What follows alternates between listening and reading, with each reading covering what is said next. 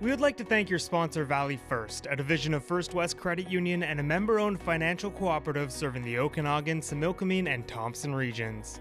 They offer a wide range of banking and investment services for individuals and families. Valley First also has a talented business and commercial team to provide the expertise, products, and services local businesses need to grow and thrive.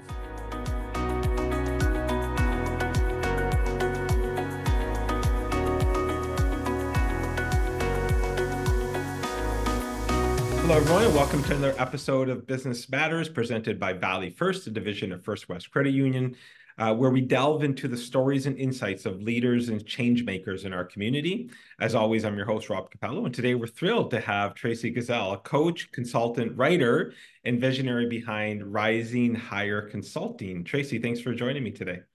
Yeah, thanks for having me. No problem. So today, I think you have a real interesting combination of like expertise in psychology and executive coaching, neuroscience. There's a whole bunch of stuff that kind of uh, rolls into what you do. So I'm I'm excited to kind of unpack your journey and, and your approach to coaching. And so I, would love to start just as I was looking through like your your profile and history and reading your bio is I'm curious how like your personal journey led to coaching. So like where where and when did you realize that you had a passion for this? Like when when when was it where you're like, yeah, I want to do this for the rest of my life?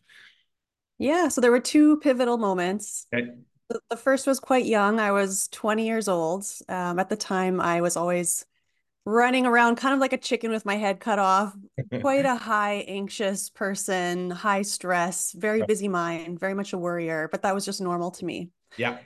Um, and I was in my psychology degree at the time.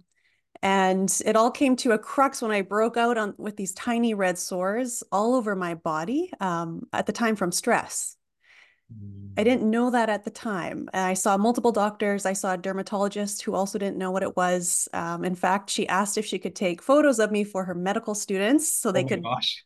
delve into the mystery. So that didn't feel great at the time. oh, I'm sure. Yeah, and the one thing that ha- that helped me was there was a flyer. I was going to UBCO here in Kelowna, um, taking my psych degree, and there was a flyer for a workshop to try meditating. So I thought maybe this maybe this will help me after it had been a few months that I'd been covering up wearing hats and scarves and just in quite a bad state. And so I tried this workshop with a local teacher. His name's Duncan Hart, by the way, he's amazing. And he walked me through a process for the first time ever. I had no experience meditating. The first time ever going inside and finding my center that is always calm, it's mm. always quiet, it's always peaceful. And to say that I was shocked to find that inside while I'd been running around, like I said, like a chicken with my head cut off, trying to find it outside, to right. find it inside was absolutely shocking. It had been there all along. And now I know that's the space that meditators access when they meditate.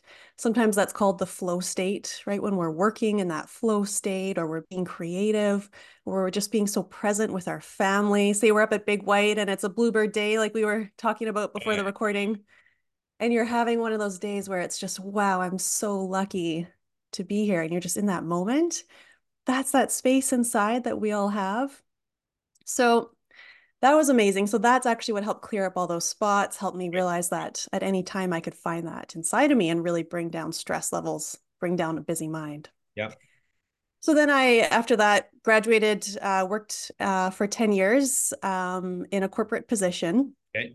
And then in 2015, um, my dad passed away from a terminal neurodegenerative disease. It's quite rare. It's called multiple systems atrophy. Most people haven't heard of it. Um, it starts out looking like Parkinson's disease, yeah. and then it quickly progresses um, and becomes apparent. It's this more serious, painful terminal disease that just has no hope. It's just a terminal disease and we were really close so that was um that was very difficult. So he passed away while i was holding his hand at the hospice here. And after he passed away suddenly the rest of my life felt like this gift that i had. Um you know he was gone. He didn't even make it to his retirement. Right. Um but i had the whole rest of my life ahead of me. I was only i was in my late 20s then. Okay. so what did i want to do with it well, I realized I wanted to create my dream business where I help other people find that peaceful center inside of them. Mm.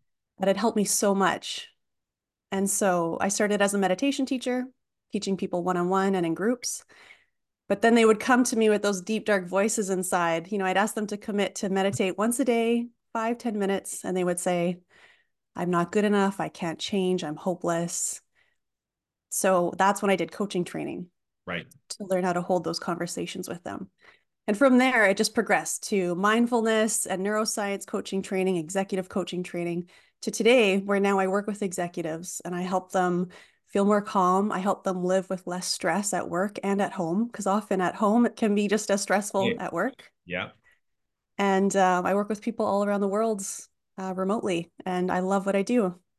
So that's what how a, I got here. an interesting story, and there's so much there to to talk about. I'm, I'm I'm curious. though. it's interesting that you know I you meet a lot of people that have either a passion or a talent, and that's one thing. But to actually action it and start a company and help others is a different thing. So where did that come from? I'm curious. I'm always like, did you have entrepreneurship in your family around you like because you know to go do it on your own is a lot different than just saying i have a passion or talent for this yeah great question my dad was an entrepreneur my mom is a real estate agent in Kelowna okay. here my brother's an entrepreneur and i always said i never want to do that and that's why i went and got the government job because i wanted I didn't want the entrepreneur life after seeing it all in my family. I just thought I want a steady Eddie but that desire that passion became too strong you know after my dad passed away that i just needed to go for it. And if it didn't work out that was going to be okay.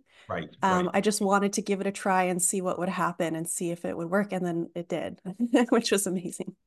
Do you recall your like first coaching experience? Like did, do you know when you're sitting across someone maybe an executive and i can't remember you know where i don't know exactly where you were when you did your first coaching experience but was it like wow, like this is what I'm meant to do after that session? Or you or were the opposite going, oh my gosh, what am I got what have I got myself into?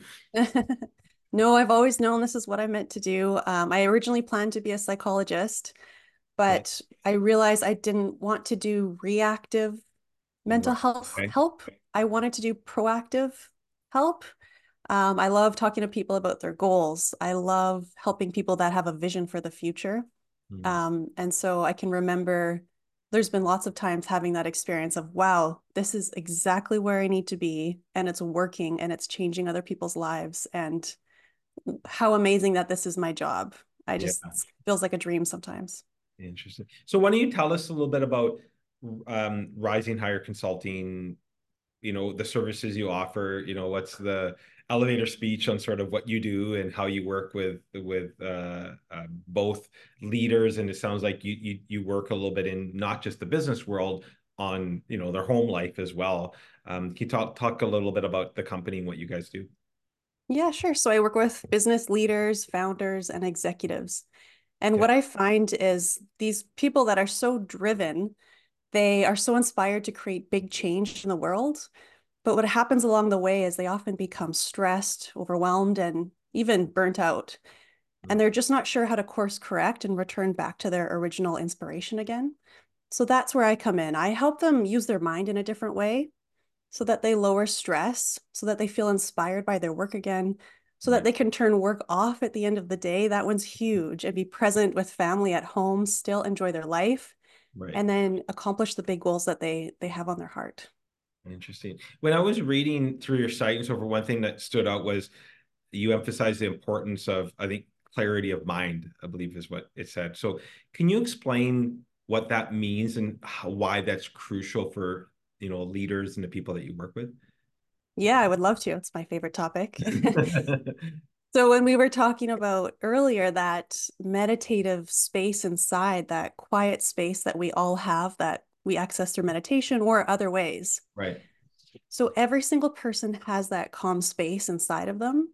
That's the background to our experience. That's who we really are. That's our true nature. Right. Okay. And all that we do is innocently is we think ourselves away from that space. So the busier our mind is, the more distracted we are from our calm nature. And that calm nature is our clarity of mind, and when we live from that space, when we work from that space, that's when we have a sharpened focus. Mm. That's when we're more efficient. We have higher productivity because we just have less mental noise. Right. Interesting. So you you mentioned on that though that you've also said that meditation is necessary necessary to access a meditative state of mind. So can you expand on that? Because I think these two points kind of go together. Yeah, yeah. So meditation's great. Um, I I meditated for years. What I found is so I'd get up every morning, 5 a.m., meditate, feel amazing. But it was as if my stress and my anxiety, my worry was just waiting for me to finish. um, interesting. Okay. So I would open my eyes, I'd feel great, and then shoot, there would be my stress, my worry, anxiety, and I would live there for the rest of the day, still in that space. So I wasn't, I was meditating, but I wasn't integrating that state of mind, that clarity of mind into the rest of my day. And so, how you can then start to integrate that for yourself is recognizing that calm center. It comes through on a feeling. So, even when we talk about it, about being peaceful, about being calm and content, it elicits a nice feeling that's sometimes described as light, as carefree, as calm. And so that is that clarity of mind. That's that meditative state that we can access anytime throughout the day. Even in this conversation, it feels like we're tapping into it. Yeah. And so you don't necessarily need meditation. And so it's a reminder throughout the day as you start to feel stressed, tense, overwhelmed, that you can always bring yourself back, reset yourself at any time because it's always inside of you. It it never leaves, it can never be broken or taken from you it's there 24 7 it's the most amazing discovery that i had that i just want to shout from the rooftops with everyone in the world. Interesting. So when you're if you're saying like when you're meditating when you're in that moment your mind's at that state but soon when soon, soon as you break that meditative state then you're like then you worry about all the worries that are going on in life. Then you have to start yeah. your, interesting. Interesting I, I find that that's in um i love going to like web seminars and you you you know you go away you, you're in an all day session you're all excited and then you come back to life and life happens and everything you learn in those eight hours are out the window because like you start it's i kind of equate it to the same sort of analogy which is interesting yeah, that's right. And you can see that in so many ways. Some people go to India to find themselves or right, right, travel right. or go on vacation to calm down. But then you come home and mm. there's everything waiting for you. And that's okay. It's just starting to recognize when you come back from a seminar, you come back from vacation, you're still going to have those old habits of thought that you're used to running, like a program. Right, right. in your mind, but you don't have to necessarily listen to them. It's recognizing them from a third person and letting them go, letting them continue on. You know, in meditation, they say like a leaf floating down the stream. Right. Just letting it pass you by because another thought will be right there, which right bad. Yeah. We think 50,000 to 70,000 thoughts per day. That's what neuroscience estimates. That's crazy. It is crazy. So mm-hmm. we're all super busy up here. It's okay. It's part of being human. And it's just starting to recognize you don't have to listen to everything you think. Everything you think isn't true. You don't have to action everything you think. And then once you get clear, you know, you separate yourself more and more from those habitual thoughts. You can choose which ones that you you want to listen to. Interesting. Um, I'm curious, you've worked with a lot of leaders. What are some of the, and we've probably talked to some about them already a little bit, but what are some of the common challenges you see facing leaders today? Like what are some of the things that, and and maybe from an aspect of, of leaders listening that to to this conversation to just maybe go, yeah, that's that's me. Like I that's that's part of what. So what are some of the challenges that you see people facing right now in a leadership role? Yeah, lots. Uh, big one is sleep. mm-hmm. I love helping with sleep. Okay. Um, there's a neuroscience of sleep, sleep cycles, um, how to really optimize sleep, wake up feeling rested. A big one is triggers um, at work. Um, so, and I work with all men, by the way. I didn't go out choosing that or looking for that, but it seems to be not only a lot of men in the higher level positions, but also it seems men that aren't as quick to ask for help when they are having difficulty accessing their well being. Right. Um, so, a common issue with men in executive levels that I see are um, triggering situations at work where something is frustrating, overwhelming them, upsetting them, and they're very quick to react. Whether that means um, getting kind of that high blood pressure feeling, getting very uh, flustered and upset, or getting um, interactive, or speaking something that they later regret. So, a big thing that I help with with all my clients is recognizing when they're being triggered. Do we have a few minutes and I can share kind of Yeah, something yeah. that's helpful with this? Okay. Percent. Um, I could talk about this all day, so if you need to cut me off No, at any time, just let me know. Right. No. Um, the neuroscience of it is really interesting, actually. So, back in the caveman days, of course, a threat was something like a saber-toothed tiger, a bear, something coming into our path um, that was a threat to our survival. And when we would see, say, a saber-toothed tiger, it would initiate our fight or flight response in the brain. Hmm. Right. So that's the amygdala, which is our highly emotional um, area of the brain. We would go into fight or flight. Um, 75% of our cognitive abilities are inhibited at that time. So basically, we're not thinking straight. We're just thinking fight or flight. Right. Um, today, in the modern world, um, threats to our survival um, are now, say, in the corporate world, are dealing in with interactions in the boardroom, interactions with coworkers, and dealing with stress at work. So it's not saber-tooth tigers; it's you know it's boardroom stuff. But we're having the same response in our brain. So we're often triggered in our amygdala, which is that emotional response, and we go into fight or flight. So we either want to fight and have a confrontation, or we want to flight, we want to run or freeze and not know what to do. Hmm. So the good news is, and how this can be um, dealt with differently, is by inserting a pause after a triggering situation. And it's very important to recognize how you respond to triggering situations as well. So a lot of people, they get flustered. They notice their heart rate increases. They start breathing faster, taking short breaths up here in the throat.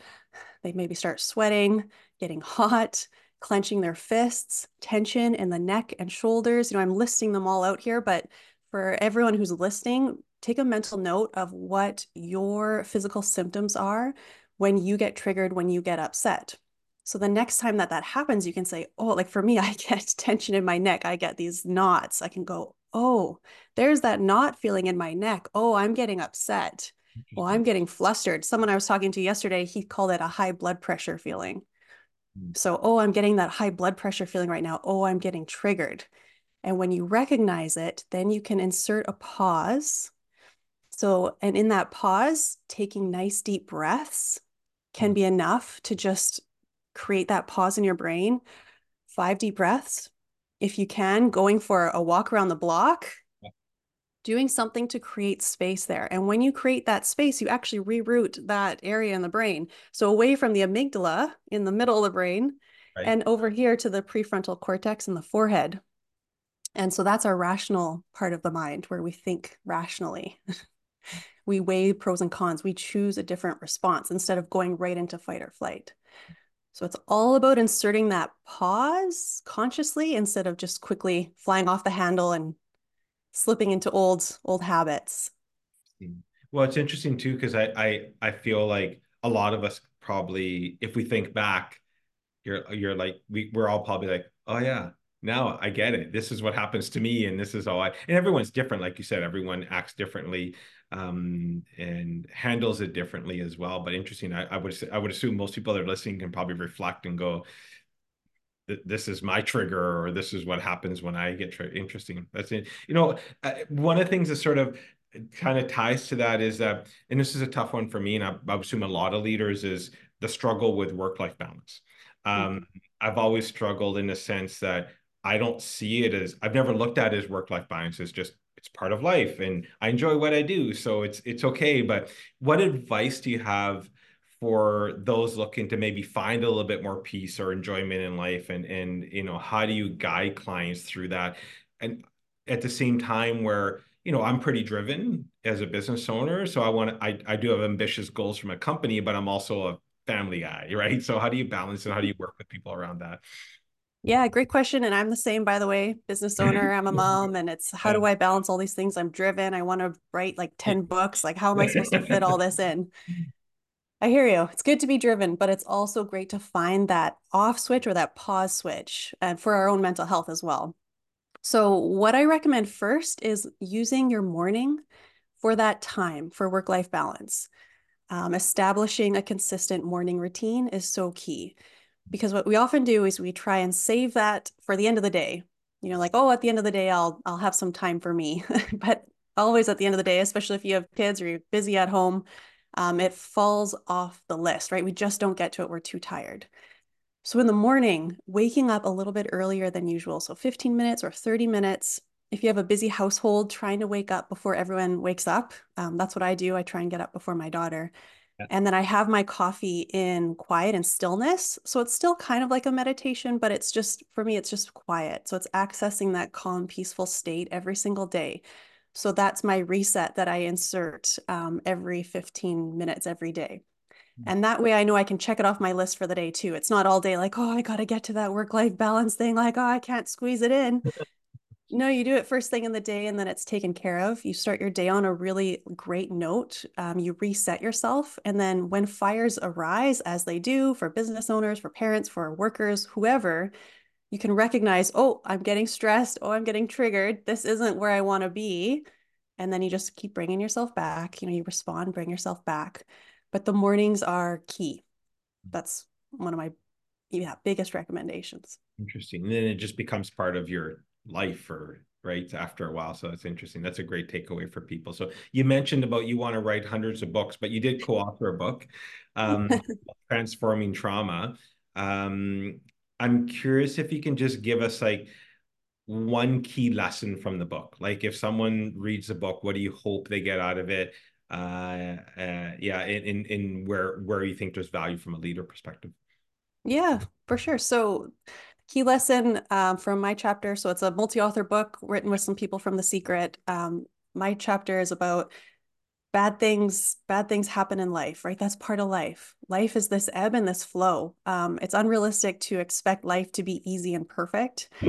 And so for me, my big thing that I mentioned was my dad passing away. So we all have these terrible things that we have to go through, but we get to choose how we respond. Mm. Um, you know, will it take us down um, and make us bitter and angry? Or will we choose to be inspired by it? And maybe not in that moment. You right. know, when my dad passed away, I wasn't feeling very inspired. It took years to get over it, but then I felt inspired to create my business. Interesting. And that kind of ties, I was curious on you're open, uh, you openly share some of overcoming some of your personal challenges. And if people go onto your website, I think there's, I love like, here's a bio and here's a real bio. Like it's, I love that sort of uh, uh, that you had on there, but how were those, and maybe you, you kind of just touched on a little bit about how are those experiences, how did they shape sort of your coaching philosophy and, and the way you work with leaders today, like some of the stuff that you had to go through personally? Yeah, it shapes everything. Um, you know, there's a lot of coaches out there. There's a lot of information out there. We're in the age of information. And so the best thing that I can do in my business, and I would say others can do in their business, is sharing their story and then when you share those deep things you you find people similar to you that are looking for help with something you've been through. So me talking about being sensitive or feeling very anxious all the time or having a really busy mind um, feeling overwhelmed those were huge in shaping me and then they shaped my business because that's what i love to help with because i can see the other side of it. When you learn to use your mind differently life becomes this you just feel free um, it becomes this gift that you get to live, you get to create, you get to enjoy. Um, life just becomes, you know, the circumstances itself don't change that much. The world is still highly stressful, I would argue, with yeah. the politics happening, with our economy, with elections, with the climate. You know, you can stack all these things, the pandemic on top of each other. The world itself doesn't change, but how you show up and and how you choose to live your life changes and we all have that ability inside of us. And so that's why i share so deeply so that i can show what's possible for everyone. Interesting. Um, a little bit of a, a different question is you work with leaders a lot. What if what would you tell someone though that is aspiring to become a coach that maybe wants to go into field of leadership personal development? Uh, they're listening or going like wow that's something i'd love to maybe pursue. What's some advice you would give to someone that's looking to make this a career yeah, great question. Um, I would say start with if you could share one message with the whole world, you know, if you had some kind of megaphone that would just go into the ear of every single person in the world, what would you want to say? What would you want to help with? And that's where you should start. Um, it's easy to get hung up on, oh, I want to work with leaders, or I used to work with sensitive people, or I to, you know, I, there's all these different things. And then all the marketing out there can be very overwhelming.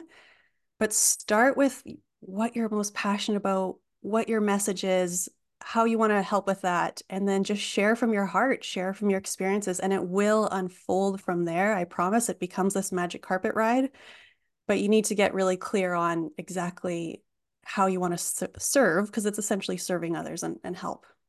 Interesting. Love it. Great great uh great advice to people. So um we didn't cover everything unfortunately. You can't cover everything in in 30 minutes but if people are interested in learning more have questions um what's the best way for them to connect with you and find out more? Yeah, so I'm on LinkedIn pretty much every day. So definitely check out my LinkedIn. My website is traceygazel.com. Send me an email, um, lots of different ways. If you're listening to this and it helped you in any way and you just have a general comment, I love hearing that. I love hearing from the people that watch and listen and read my stuff. Um, or any questions for me. Yeah, I'd love to hear from anyone. Just feel free to reach out. Awesome. Well, Tracey, thank you so much for joining me today. I think you've given some good uh, takeaways for people. And I know we're, like I said, we don't have a lot of time, but I think it was great that you were able to give away some actionable items that people can take away. So thank you for uh, spending some time with me this morning. Really enjoyed it. Yeah, thanks so much for having me. Um, um, if you enjoyed today's episode, as always, please share the podcast so we can get the word out to as many friends and colleagues as you can. And uh, until next time, thank you for tuning into Business Matters and have yourself a great day. Thanks, Tracey. Thank you. Take care. Bye bye.